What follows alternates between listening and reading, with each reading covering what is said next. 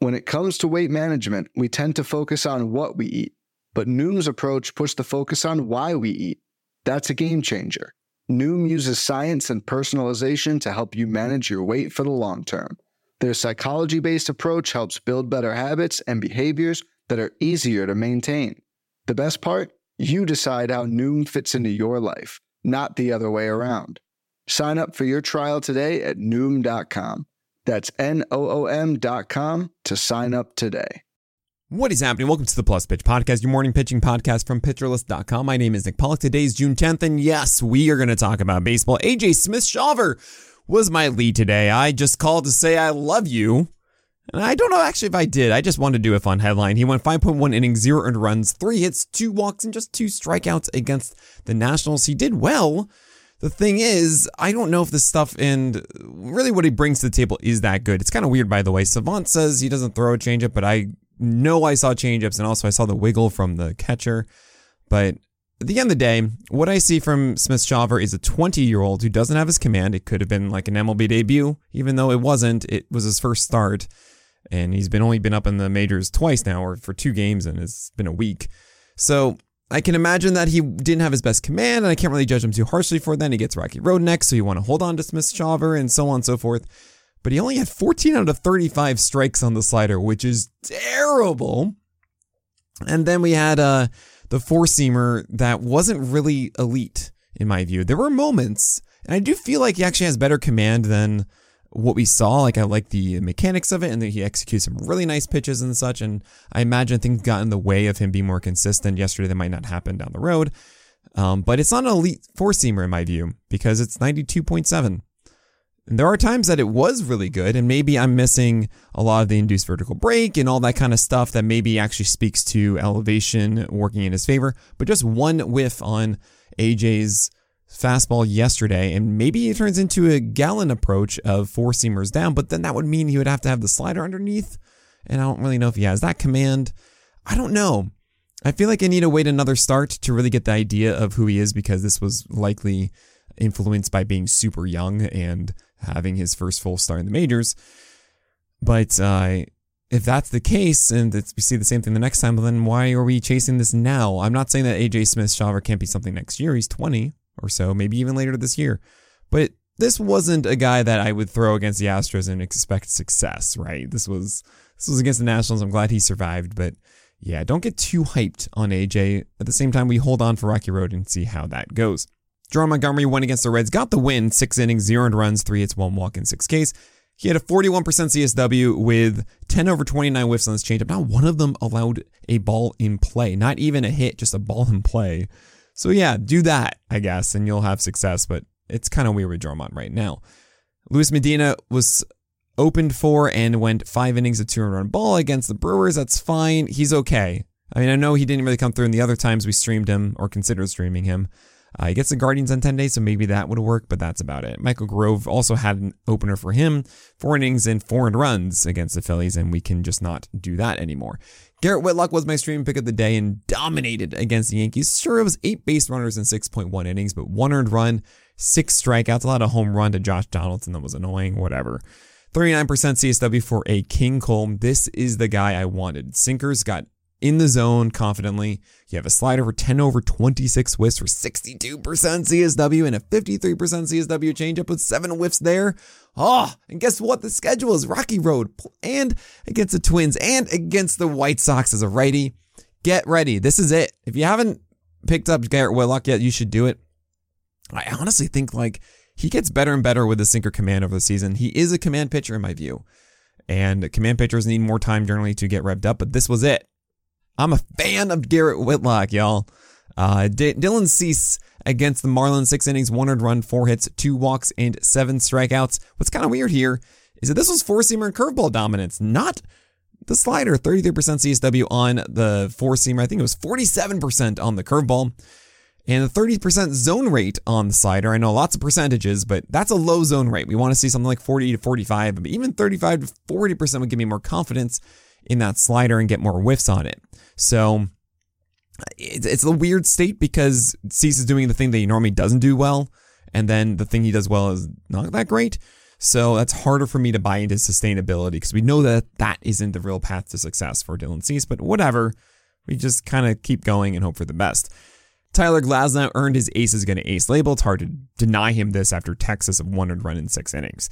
Ranger Suarez is someone to also pick up, by the way, including Garrett Whitlock, because he went six innings, one earned run, four hits, two walks, and eight Ks against the Dodgers. Oh, but Nick, whatever, just one good start. Well, it's been three straight now, actually. Ranger Suarez has had his command. He did all the things curveballs down, curveballs, uh, sorry, changeups down, curveballs in the zone, cutters, four seamers, and, and sinkers all around the edges. You love to see it. And now he has three really good starts in a row. He gets the Arizona Diamondbacks. I'm going for it. Eury Perez against the White Sox, five innings, one earned run, five hits, two walks, six Ks. I like the guy a lot. I feel that in 2024, he's going to be like 25th starter off the board. I actually almost had a temptation to create my own top 100 for 2024 today just to get a sense of it, to get a feel of like what that would look like. Um, and where like the things will place out just because I'm curious like that. But anyway, uh, Eury Perez isn't going six innings. And the argument I had before was, well, yeah, because he's needing 90 pitches to go five innings. Well, he went 82 here and they still didn't let him do it. Really annoying. It was five innings, one earned run, five hits, two walks, six Ks, right? So I like Eury Perez. I think what he brings to the table is really good. He's just going to get better when it comes to his changeup and more consistency on everything involved. But 10 over 38 whiffs on curveballs plus sliders is what you want to see. Josiah Gray survived Atlanta by throwing 33% total fastballs as his four seamers plus sinkers, and he was able to get um, a lot of strikes on curveballs and sliders. That's good. We don't really see it often. We should be seeing it often, but we don't. And I don't really believe in the Nationals as an organization uh, to do the right things when it comes to pitching development. So I'm out on Josiah Gray despite this success. Sonny Gray against the Jays, kind of interesting. Five innings, one run, five hits, two walks, five Ks. I've been kind of down on Sonny Gray because he hasn't really had the best versions of his slider and his curveball. However, they were really good here. And he had the fastballs hugging glove side a ton. I liked the command overall of that approach. It makes more sense than just kind of like chucking them into the zone and hoping for the best. And this was against the Jays here. So I like this and gets the Tigers next. Okay, Sonny Gray, you coming back up a little bit, and you're having separation from Shane Bieber in the rankings. Uh, Rich Hill against the Mets, seven innings, 200 runs, seven hits, two walks, six Ks. I'm okay starting him too. He gets the Brewers next. And yeah, he has a 4.23 ERA and a 137 whip for the year, but keep in mind that Rich Hill has only really had four bad outings this year. One was against the White Sox when they were really good in the second start of the year, fine. But the others were a good Giants team, the the Rangers, and the Blue Jays. And he just took down the Mets now and gets the Brewers. I feel like you can start Rich Hill against weak opponents. That's just the rule. If you if you see that Rich Hill can do enough with his fastball and his curveball to make that work. There are a lot of other guys to talk about: Marcus Stroman, Tony Disco, Gerrit Cole, Yusei Kikuchi, Tyler Wells. We're going to talk about all of those after this break. Fads come and go, and nowhere more than in the world of weight loss. That's why Noom has created weight management programs that are made to last. Noom uses science and personalization so you can manage your weight for the long term. Their psychology based approach helps you build better habits and behaviors that are easier to maintain. And they help you understand the science behind your eating choices and why you have those cravings. Noom's personalized courses are easy to follow and will help grow your confidence with tools you can put into practice on day one. The best part? You decide how Noom fits into your life not the other way around. And based on a sample of 4,272 Noomers, 98% say Noom helps change their habits and behaviors for good. So stop chasing health trends and join the millions who have lost weight with Noom. Sign up for your trial today at Noom.com. That's N O O M.com to sign up for your trial today.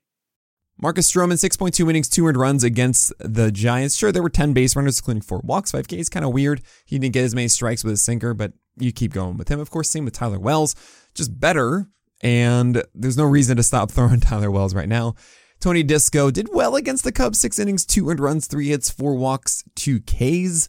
I don't really buy into his whole thing at the moment. The slider got enough strikes and everything, and the sinker kind of wasn't very good. And yeah, I don't love it. Uh, he gets the Cardinals next time. There is a temptation because the Cardinals really haven't been that great, though. They did mess up Ben Lively. I don't know. I, I feel like you can do better than Anthony DeSclafani. Gerrit Cole against the Red Sox, six innings, two earned runs, seven hits, one walk, six Ks. He hasn't been that ace for you this year. It's a 25% K rate, about a 115 whip or so. Sub three ERA though, um, decent amount of wins. And the reasoning is the slider. It just isn't the pitch it used to be. 13% swing strike rate as opposed to like 25% in previous years.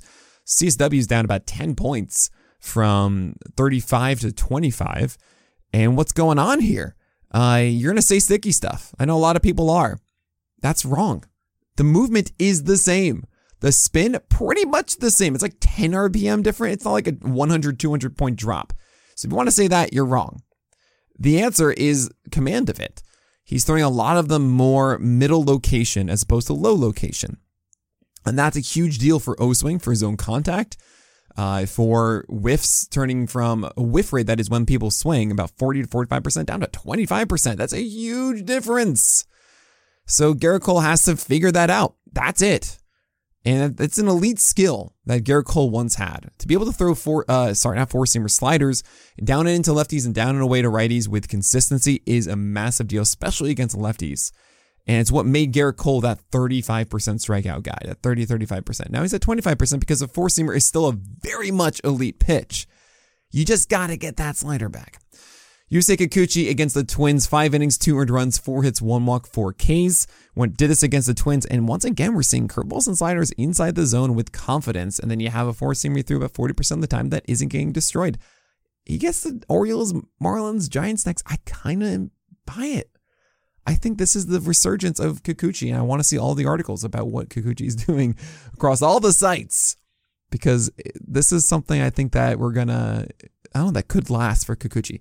Then again, it is buying into Kikuchi having command, which is the biggest problem we've seen over the years, but maybe this is it. Merrill Kelly against the Tigers. You would think this would be good given how well he's been. No, got the win, but 6.1 innings, 300 runs, 7 hits, and 2 walks with 5 Ks. It's pretty much a very poor quality start, which is like the good old days of Merrill Kelly, right? So not fun, but you keep going with it. Luis Castillo had 26 whiffs where Gallo was pulling 10 strikeouts against the Angels. And yeah, he should be above Ohtani, shouldn't he? Who's on the other side for five innings, three earned runs, three hits, five walks, six Ks. Isn't throwing the slider as much, just about 19% usage here. Uh, only 50% strikes on it. That's why he only threw 18 of them total. And his velocity was down one to two ticks, about 1.7 on the four seamer. Not it. Um, yeah, Castillo is going to be above him. He might Castillo might be number four or five. Like you have Strider, you have McClanahan, you have Cole, you have Gausman, and you have Castillo. Yeah, that seems about right. Uh, you have Daniel Lynch not throwing sliders. What? I thought that was like the pitch that was interesting. Only threw, I think, seven of them, six innings, 300 runs, eight hits, one walk for a very poor quality start against the Orioles, which is fine. 15 whiffs because it was seven on four seamers and seven on changeups. And is that really the new Daniel Lynch that I want to buy into? I I don't think so.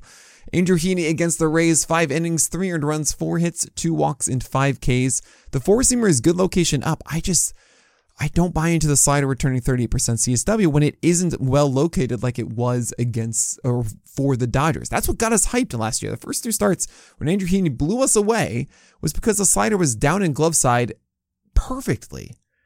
And I was like, well, that's the thing I didn't think Andrew Heaney was going to be able to do. And here we are in 2023. He's not able to do that. Now, the four seamer is well spotted, and the changeup isn't so bad.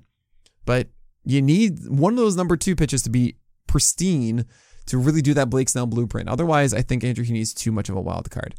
Yu Darvish in Coors, speaking of wild cards, four and runs in 5.1 innings. I mean, yeah, it was Coors, but also Darvish doesn't really have that blueprint of success. And it's always very good overall for the full year. It's just you're to have to deal with stuff like this.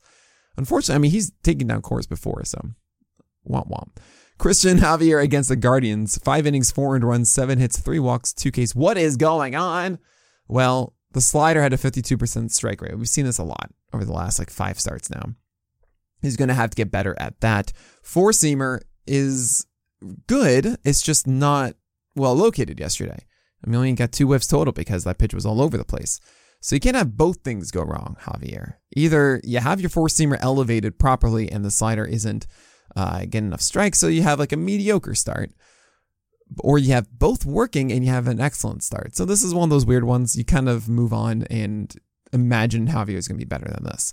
Logan Allen against the Astros didn't have his slider, 9% CSW, and that really messed everything up. You need to have that pitch if you're going to survive against the Astros. Five earned runs, nine hits, two walks, six innings. You keep starting him, though. I think that's going to be better. Just look at it too much in the middle of the plate as opposed to on the edges. Adrian Houser against the Oakland Athletics. I was hoping he was going to be able to throw fastballs effectively into the zone, and nope. Oakland is still a major league team, as he let us know. Four innings, five earned runs, six hits, four walks, four Ks. We move on. Michael Lorenzen is a Toby, and the Diamondbacks are kind of good. So 6.2 innings, six earned runs, seven hits, one walk, three Ks.